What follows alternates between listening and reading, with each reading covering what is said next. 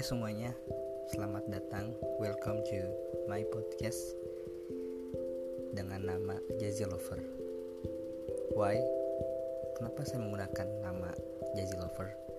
Karena dengan adanya tugas dari mata kuliah Jazzy, saya bisa membuat sebuah karya yang tentunya hal ini dilakukan dengan rasa terpaksa.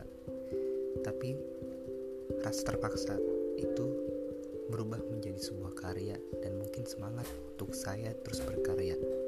Semoga ini bisa menghibur dan memberi kalian manfaat. Enjoy your podcast.